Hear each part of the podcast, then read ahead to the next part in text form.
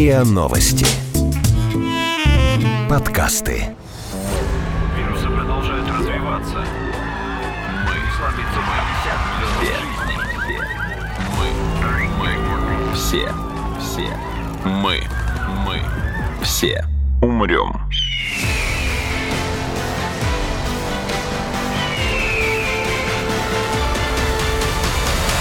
Мы все умрем.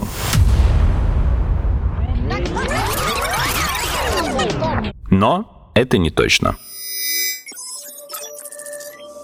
Здравствуйте! Это подкаст «Мы все умрем, но это не точно», где мы с научной точки зрения рассуждаем о том, что готовит Земле и людям обозримое будущее. Меня зовут Игорь, со мной сегодня в студии моя коллега Наташа. Привет! Уже как обычно, привет. А в гостях у нас сегодня руководитель научной группы квантовых информационных технологий Российского квантового центра и профессор эм эф тэ и Алексей Константинович Фёдоров. Здравствуйте, Алексей! Здравствуйте! И сегодня мы хотели бы поговорить с вами о таких, о последнем рубеже вычислительных технологий, о, о суперкомпьютерах и конкретно о квантовых компьютерах. Давайте начнем, может, с терминологии. Что такое квантовый компьютер? С какого момента компьютер можно, грубо говоря, считать квантовым? Звучит страшно. Я вообще знаю, на самом деле нет. Я прекрасно понимаю, что компьютер изначально создается квантовым, то есть или не квантовым. Поэтому объясните, пожалуйста, Алексей, что есть квантовый компьютер, что он из себя представляет? Я тут должен отметить, что исторически, на самом деле, появление даже тех компьютеров классических, которыми мы сегодня пользуемся, это плод достижений исследований в области квантовой физики. То есть благодаря тому, что появилась квантовая физика, появились такие устройства, как транзисторы, транзисторы и лазеры, благодаря ним появились те классические компьютеры, которыми мы сегодня пользуемся. Что же произошло за последние там, несколько десятилетий? Лаборатории научились работать с отдельными квантовыми частицами, с отдельными атомами, отдельными молекулами, отдельными ионами, отдельными частицами света, фотонами. И вот в современном контексте квантовый компьютер — это устройство, которое для вычислений использует эффекты, характерные для вот а, индивидуальных квантовых систем. Это прежде всего такое явление, как квантовая суперпозиция и квантовая запутанность. Я думаю, мы чуть позже о них более подробно поговорим. То есть сегодня, когда мы слышим о том, что строятся квантовые компьютеры, речь идет о том, что элементарными информационными единицами таких компьютеров являются отдельные квантовые объекты, отдельные частицы материи или света. Вместо просто электрической микросхемки, которая принимает там значение ноль или один, вкл или выкл, используются некие... Что микрофи... используется, да. Можно объяснить как-то попроще. Хорошо. Да, да, да, да, да. На самом деле, опять же, очень интересный вопрос. Действительно, классический компьютер как работает, да, что у нас есть транзистор, он может быть в зависимости там от напряжения на выходе, либо, либо ноль, либо один, да, и таким образом кодируется вся информация на язык нулей и единиц, а дальше выполняются логические операции с этими нулями и единицами, так работают классические современные компьютеры. И вообще, немножко отвлекусь в сторону, почему они так хорошо развивались, почему был прогресс? Потому что эти транзисторы научились делать, а, учились делать все меньше, меньше, меньше, меньше. Вот такая зависимость, даже сейчас называют законом Мура, это то, что фактически размер транзистора уменьшался там каждый какой-то период времени, там примерно каждые восемнадцать месяцев два раза. А на одной и той же площади можно было размещать в два раза больше транзисторов за счет миниатюризации. И вот буквально mm. последние что, годы... Что, соответственно, транзистор... ускоряло... Об... Сколько... Вычисление, да, совершенно верно. Вычисление. Совершенно верно, это ускоряло вычисление. А последние годы транзисторы стали настолько маленькими, на самом деле, что начали доминировать эффекты квантовой физики. Да, и поэтому вот многие говорят, что закон Мура в классическом понимании, да, вот в понимании такого быстрого масштабирования перестал работать, потому что а, мы подошли вплотную к тому масштабу, где начинают как раз работать те эффекты квантовой физики, которые меняют немножко парадигму. Нам в данном случае интересен один, но самый важный для квантового компьютера эффект э, квантовой физики в том, что квантовая частица, с которой мы работаем, не обязательно принимает какие-то два крайних значения, ноль или один, но может находиться одновременно во всех значениях диапазона, если совсем да, на пальцах, да. Так? И это вот если и есть кубит? Как бы... Да, да это... совершенно верно. Если совсем на пальцах, то происходит дальше так, что мы переходим от тех транзисторов, к которым мы привыкли, которые состоят из большого числа частиц, к отдельному квантовому объекту. Например, к, а, не знаю, к отдельному атому, у которых может быть два состояния. Например, электрон находится на основном энергетическом состоянии или возбужденном. Это ноль и один. А поскольку квантовый объект до момента измерения находится в суперпозиции всех возможных состояний, то это и есть кубит, состояние суперпозиции, когда он и ноль, и единица одновременно. А немножко именно техники, механики. А как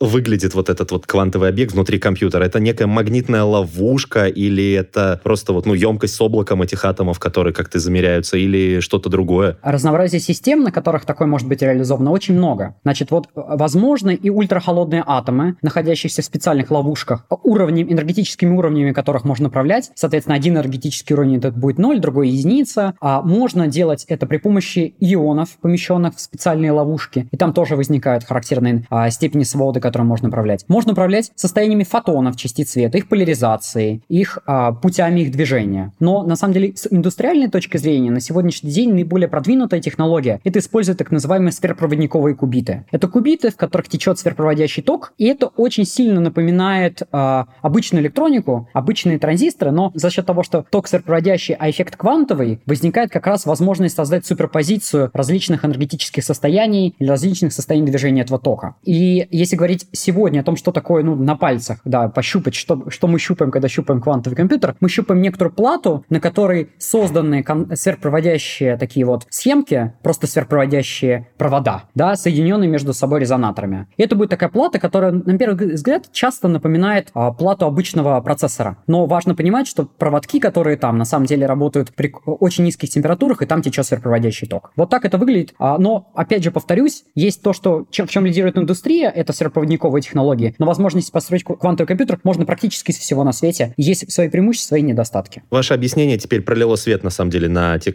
некоторые вопросы, которые у меня возникли во время подготовки. То есть я, например, видел фотографии этих суперкомпьютеров, и у меня был диссонанс между тем, что говорят, что используется для вычислений нечто вот микроуровня, то есть там атомарно-молекулярного, но при этом они выглядят как гигантские коробки, которые занимают половину помещения, как, собственно, выглядели самые обычные компьютеры изначально. Это получается, что это как раз вот те охладильные установки и установки, которые держат квантовый объект на месте, а да, вот сама плата, она верно. внутри. Сама угу. плата, она внутри, сама плата, она может быть, ну, разных размеров, да, это могут быть там микроны или меньше, да, в зависимости от того, какая система используется. Однако, действительно, вот в чем, в чем сложность создания такой квантово-вычислительной системы? В том, что нужно, с одной стороны, собрать достаточно большое количество тех самых кубитов, о которых мы начали говорить, а с другой стороны, поддерживать их в таком квантовом состоянии. Квантовые состояния очень хрупкие. Любое неконтролируемое воздействие окружения, любое там, не знаю, любая флуктуация каких-то параметров может квантовое состояние разрушить. Именно поэтому их помещают такие огромные камеры, огромные холодильники, рефрижераторы, и это начинает очень сильно напоминать а, вот компьютеры начала эпохи там, развития информационных технологий занимают полкомнаты, в основном потому, что нужно охлаждение до очень низких температур. И, наверное, это очень дорого. Это достаточно дорого. Ну, но, сколько, знаете, примерно? Вопрос де... Да, вопрос денег всегда относительный. Вот говорят, что на коммерческом рынке какие-то существующие прототипы квантовых компьютеров, еще которые не превосходят универсально классические, можно покупать за десятки миллионов долларов. Но нужно сказать следующее, что, во-первых, вряд ли в ближайшее время будет налажен именно рынок покупки самих компьютеров. Скорее будет налажен рынок получения к ним компьютерного времени или доступа. То есть, То есть аренда, сам компьютер будет находиться... Да, аренда компьютерного времени. Компьютер может находиться где угодно, в Соединенных Штатах, в Европе, в России. К нему может быть организован публичный облачный доступ, и любой человек может купить там время. Вот по такой модели сейчас некоторые компании, которые занимаются развитием квантовых компьютеров, и работают. Например, компания D-Wave или компания ай би эм. ай би эм даже бесплатно предоставляет доступ к своим маленьким квантовым компьютерам. Любой человек может зайти и попрограммировать. Мы все умрем.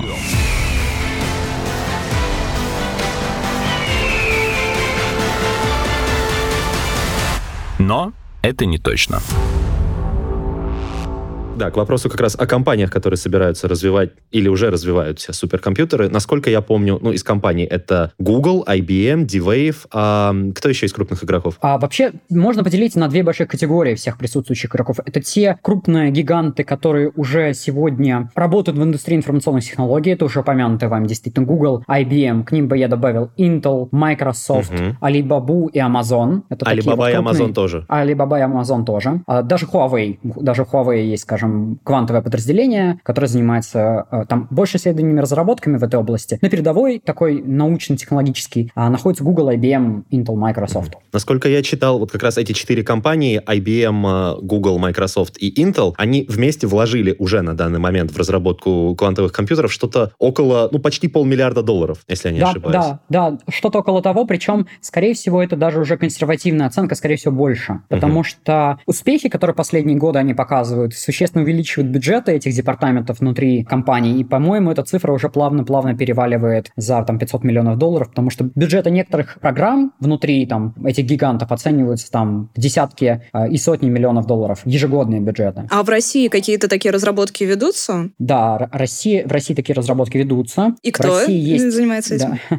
да, в России, значит, есть несколько программ вот, по развитию квантовых вычислений. Есть консорциум под руководством Росатома, в который входит их институт институт в НИА, Московский институт стали и сплавов, физтех, Российский квантовый центр, Институт физики твердого тела в Черноголовке и Новосибирский государственный технический университет, такой большой консорциум разных университетов и центров, они делают квантовые компьютеры на сферопроводниках, на той же технологии, которую называют ай би эм и Google. И пока показаны одно- и двухкубитные квантовые компьютеры, а, значит, действительно, это значительно меньше по количеству кубитов, чем то, что продемонстрируется в мире, но очень хороший задел по этому направлению создан в России. А сколько максимум, извините, в мире кубитов существует машины сегодня? Вот в той архитектуре, про которую мы обычно говорим, говоря о количестве кубитов, это архитектура, то, что называется gate-based, или цифровые квантовые компьютеры, это порядка пятьдесят-семьдесят кубитов. Ого! Вот, да, то есть это серьезное отставание, да, то есть многие говорят, что это отставание там пять-семь-десять лет, но что важно здесь отметить, что на самом деле, когда квантовый компьютер строится, сколько кубитов не, в них бы ни было, в них может быть там пятьдесят, сто, двести кубитов. Самое важное — уметь делать с ними однокубитные операции и двухкубитные операции. Это самые главные шаги. Дальше остается только масштабирование. Вот в России очень важно, что по сверхпроводникам одно- и двухкубитные квантовые операции были продемонстрированы. То есть дальше остается задача масштабирования, которая, ну, может понятным образом решаться до этих масштабов. Помимо сверхпроводников, есть проект по ультрахолодным атомам, который реализуется Московским государственным университетом и Институтом физики полупроводников в Новосибирске. И проект по фотонам, по фотонным квантовым компьютерам тоже в Московском государственном университете. Это в основном для каких-то научных исследований используется или, может быть, для, не знаю, бизнес-задач каких-то? Вот именно Пока... для чего? Ну, то есть вот когда предоставляют вычислительные мощности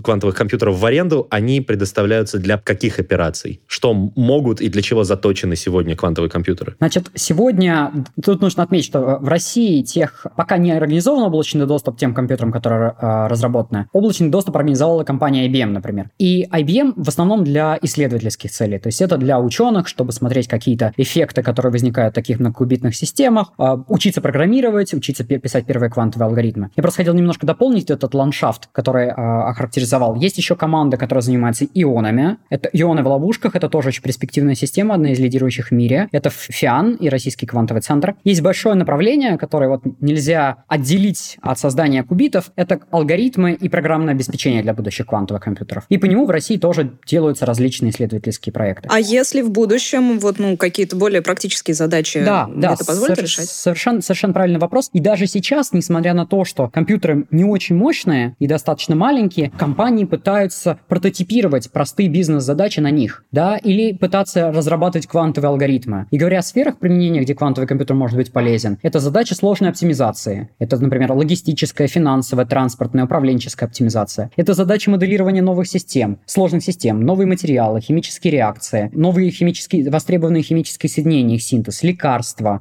анализ биосистем. И это направление обработки данных, машинного обучения, искусственного интеллекта, big data, то, что сегодня называется. Ну и одно приложение, которое, благодаря которому квантовый компьютер очень известен. Если он появится, он сможет взламывать ту криптографию, которую мы на сегодняшний день используем. Вот это такой, а, такой dark side квантового компьютера, про это очень много говорят, и за это квантовый компьютер сейчас называют информационной бомбой двадцать первого века. Да, вот это, конечно, очень интересно, если действительно будет возможно. А возможно же квантовая криптография тогда появится? Безусловно. Помимо вообще вот в квантовой физике, что интересно, что с одной стороны есть оружие такое в виде квантового компьютера, но с другой стороны есть технология, которая от этого защищает. Это квантовая криптография и постквантовая криптография. Квантовая криптография — такая идея, что информация кодируется в одиночные квантовые состояния и передается таким образом. И из-за эффектов квантовой физики можно всегда гарантировать, что прослушивания не было. А если прослушивание было, то мы его обнаружим. Этот эффект предполагает, что до того, как было произведено измерение, до того, как информацию пронаблюдали, она не существует в зафиксированной позиции. Правильно Соверш... понимаю? Да, да, совершенно верно. Это к этому сводится. Да, к э, принципу суперпозиции, невозможности копировать квантовые состояния, невозможности измерять их, не внося возмущения. Да, вот как вы отметили, именно поэтому невозможно что-то извлечь, какую-то информацию, оставшись незамеченным при этом. И эта система, она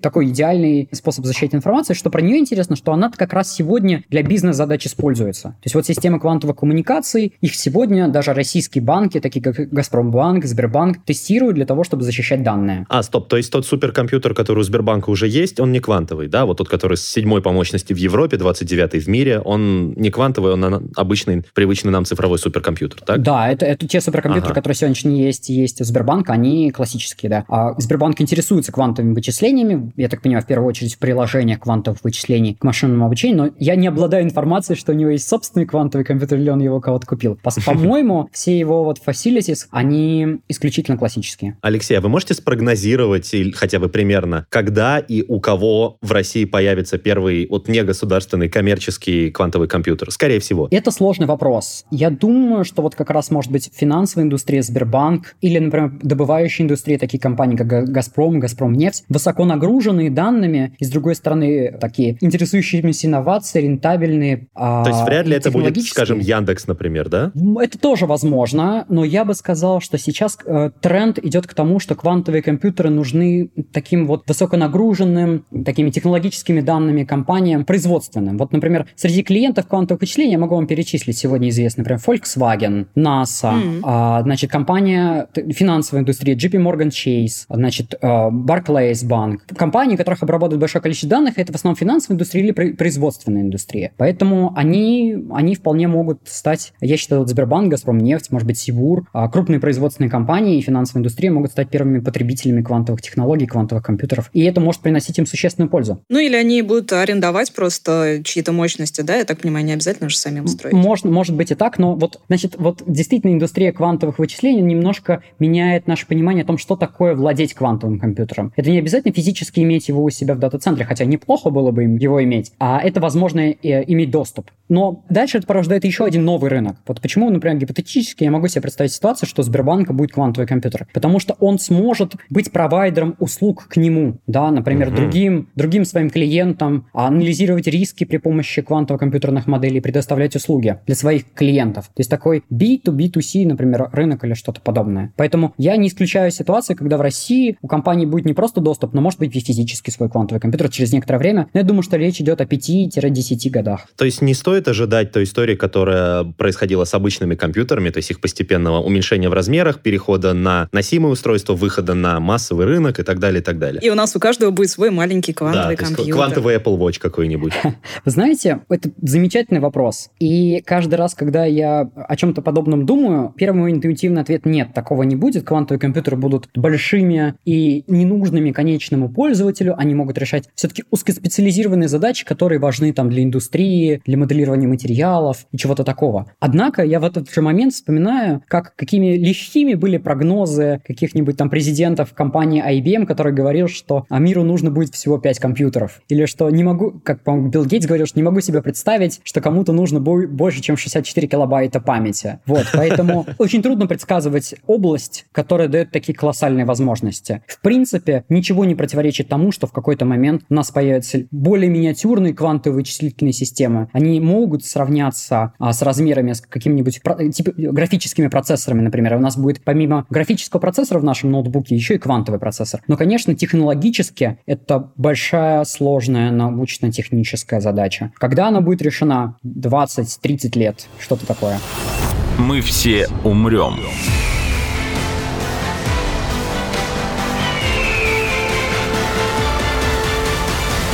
Но это не точно.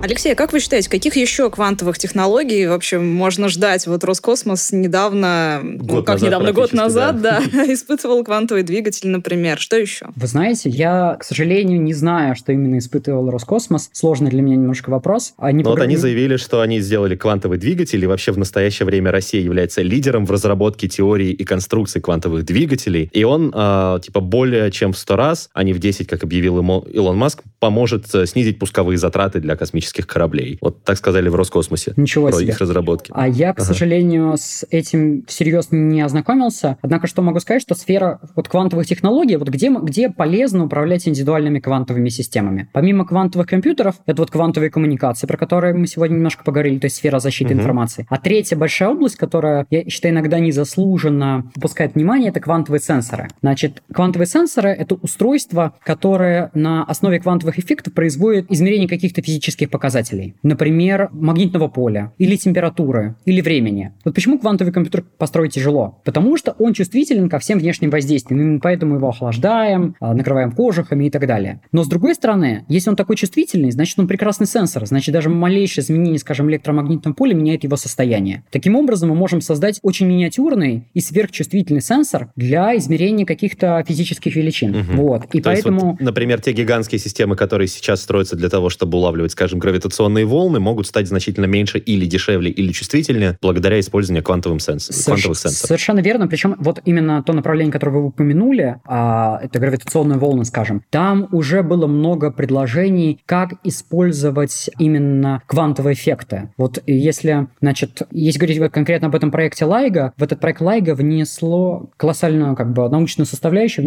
внесена была московской группой, она так и называется Moscow Group, которая была в Московском государственном университете под руководством Брагинского, а также таких ученых, как Фарид Халили, Михаил Городецкий, которые предлагали использовать различные типы состояний света, например, сжатые состояния света, для того, чтобы измерять гравитационные волны. И это открыло в какой-то момент целое научное направление с этим связанное. И вот оно до сих пор очень успешно развивается, в том числе благодаря российским ученым. Вот. Вообще много ученых было задействовано там, вот, и проект гравитационных антенн был предложен тоже там российскими учеными, там, но вот а, именно использовать для квантовой метрологии квантовое состояние тоже такое одно из московских достижений российских. Значит, помимо этого, то, с чем мы с вами сталкиваемся, это, например, магнитный резонанс, да, аппараты МРТ. Как мы видим, они огромные, потому что для аппарата МРТ нам нужно охлаждение, значит, там какие-то достаточно низкие температуры. Вот, скажем, кажется, при помощи квантовых сенсоров можно было бы сделать это более эффективно, сделать какой-то, например, при комнатной температуре магнитный сенсор э, сверхчувствительный или что-то подобное. Тогда То есть... нам понадобился просто гигантский аппарат для охлаждения не самого замерителя, а для охлаждения этого сенсора. Делов-то. Э, но идея, идея состоит в том, что, например, придумать какой-то материал квантовый, да, синтезировать такой квантовый материал, например, в будущем, который может э, обладать сверхпроводимостью при комнатной температуре. И это тоже возможно будет при помощи квантового компьютера. Квантовый компьютер гипотетически такой материал сможет помочь рассчитать, если он может появиться. Ну, я, я, да, я понимаю, что это скорее шутка, но на самом деле есть идеи, как использовать разные материалы, в том числе квантовые материалы, для того, чтобы делать новое поколение сенсоров для различных совершенно приложений. Поэтому сегодня квантовые технологии — это компьютеры, коммуникации, сенсоры. И я так понял по вашим словам, что это можно ожидать даже в ближайшие десятилетия, и, скорее всего, мы это застанем. Если не умрем, но это не точно. Совершенно верно. Большое спасибо, Алексей. Спасибо большое. Большое спасибо, Алексей, что приняли участие сегодня в нашей записи. Да, спасибо вам большое, очень приятно. Спасибо за интересные вопросы. Взаимно. Спасибо за интересные ответы. Спасибо. Спасибо. Всего доброго. До свидания. До свидания. До свидания. Это был подкаст «Мы все умрем, но это не точно». Подписывайтесь на наш подкаст на сайте риа точка ру, в приложениях подкастс, веб-стор и кастбокс. Заходите, смотрите в Инстаграм риа, нижнее подчеркивание, подкастс. И присылайте свои вопросы на подкастс собака риан точка ру. Пока. Вирусы продолжают развиваться. Мы слабится мы все. Мы. Мы. Все. Все. Мы. Мы. Все. Умрем.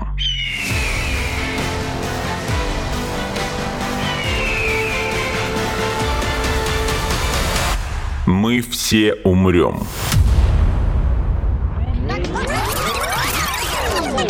Но это не точно.